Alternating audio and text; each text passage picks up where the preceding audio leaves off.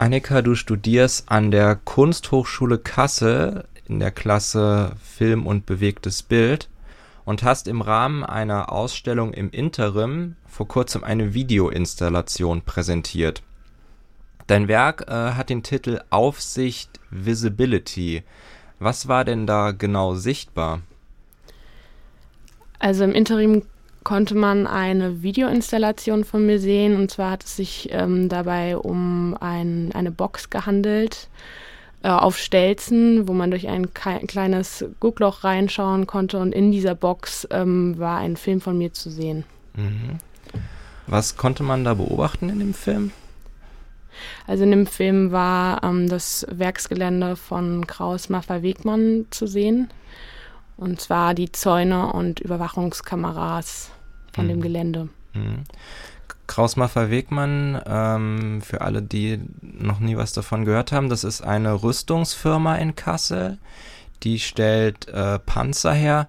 War auch vor ein paar Jahren schon mal in den Schlagzeilen, als es darum ging, ob ähm, ein Leopard 2 Panzer ähm, in den Nahen Osten exportiert werden soll oder nicht.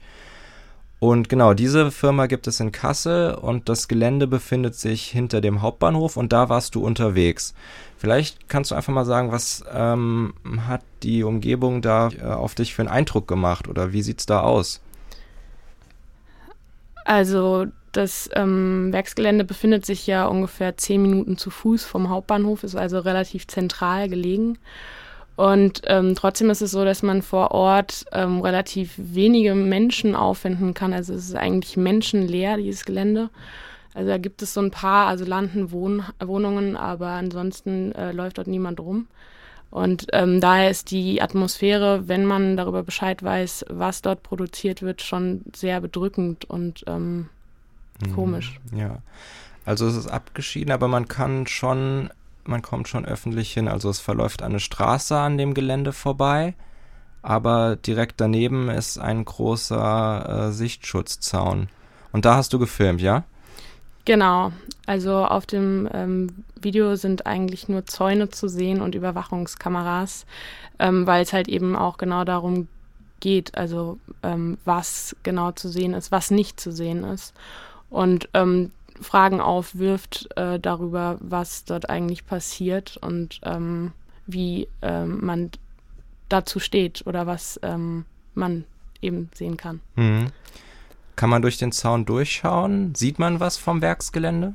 Also es gibt einige Stellen, wo man so ein bisschen durchschauen kann, ähm, aber äh, erstmal passiert hinter dem Zaun ganz lange nichts. Also man äh, schaut eben auf Bäume oder auch äh, verwildertes ähm, ver verwilderte äh, Stücke und ähm, dann kann man natürlich äh, so ein paar Gebäude erahnen, aber es ist äh, doch schon erstmal ganz lange nichts.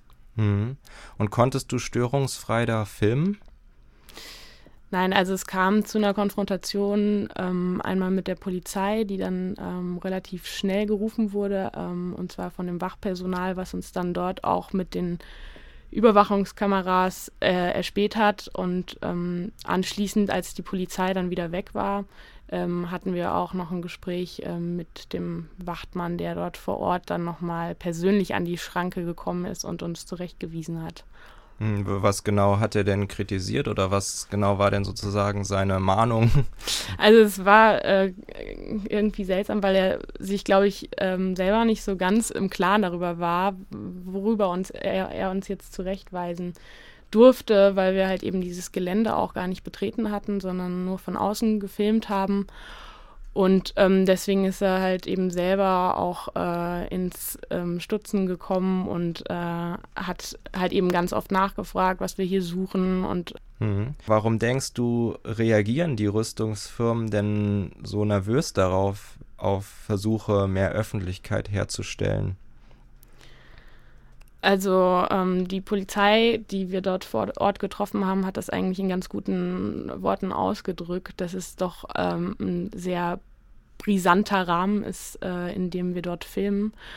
Und ähm, es ist ja allgemein bekannt, dass ähm, Deutschland auch zu den fünf größten Waffenexportländern der Welt gehört. Und äh, da ist es dann natürlich ähm, so, dass man äh, eben versucht, das in der Öffentlichkeit ähm, rauszunehmen, weil ähm, man darüber nicht sprechen will oder es auch äh, für dieses Familienunternehmen natürlich ähm, äh, Schwierigkeiten darstellt, wenn es ähm, so eine große Aufmerksamkeit in der Öffentlichkeit darüber gibt, weil man darüber eben nicht spricht. Hm.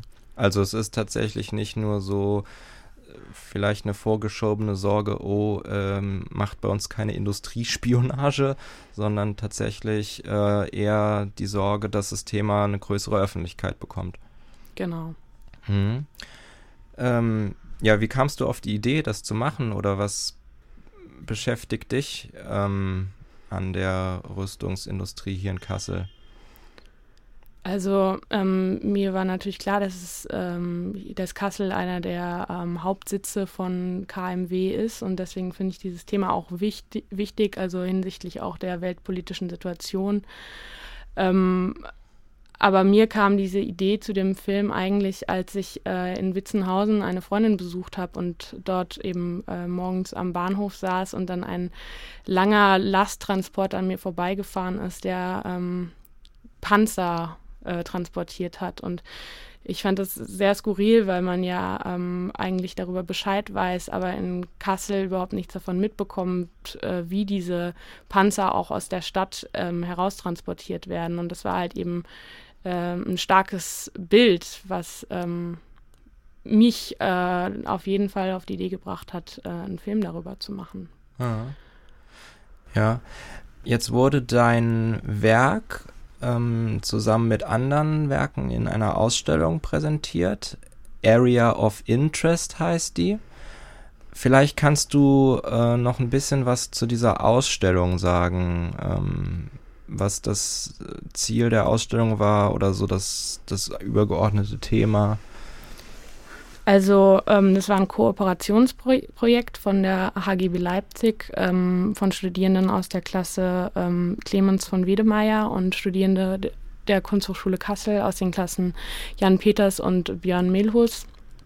Und ähm, genau, wir hatten halt eben unterschiedliche Positionen von unterschiedlichen Künstlerinnen, die ähm, dieses Thema der Waffenindustrie speziell auch in Kassel beleuchtet haben und sich damit auseinandergesetzt haben. Du warst während der Ausstellung auch mit dabei, hast das also so ein bisschen betreut. Äh, Gab es irgendwelche interessanten Reaktionen von Besucherinnen und Besuchern?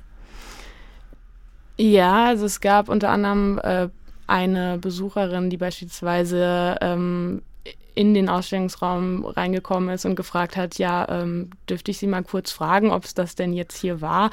Und ähm, hat sich halt irgendwie darüber aufgeregt, äh, dass es ihr zu wenig wäre, was da passiert. Und dann haben wir, also die Leute, die dort Aufsicht gemacht haben, auch erstmal überlegt, meint sie jetzt irgendwie äh, die Masse oder meint sie den Inhalt? Aber es ging ihr dann tatsächlich wirklich um den Inhalt, weil sie ähm, selber scheinbar eine politisch äh, aktive Person war und ähm, sich ähm, wahrscheinlich ähm, was anderes unter der Vor Ausstellung vorgestellt hat. Und ähm, sie ist dann aber im Endeffekt aus der Ausstellung rausgegangen und ähm, war sehr angeregt und äh, hat sich mit dem Thema dann doch mehr auseinandergesetzt, weil sie es vielleicht im Vorfeld nicht äh, verstanden hat, ähm, wie diese Arbeiten zu sehen sind oder was man dort rausziehen kann. Und dann mehr Radikalität äh, erwartet hätte. Mhm.